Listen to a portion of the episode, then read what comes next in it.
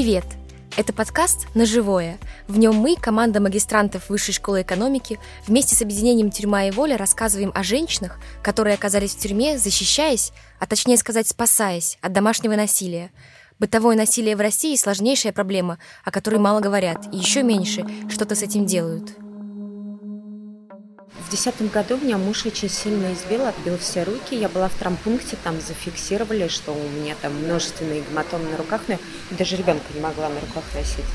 Ну что сказать, Следствие, суды не очень хотят разбираться в том, э, что произошло у женщины с ее партнером. Помню, как мыла нож, и мне все казалось, что он продолжает быть в крови. Стою и думаю, господи, что же мне делать? Я убила мужа, с которым провела 6 лет в браке.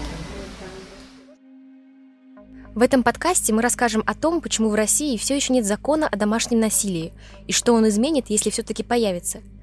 Какие проблемы таят в себе российские колонии и почему там очень сложно воспитывать ребенка. И как женщины адаптируются на воле после выхода из тюрьмы. Обо всем этом мы и поговорим с экспертами и женщинами, которые прошли через страшную русскую тюрьму и оказались на воле.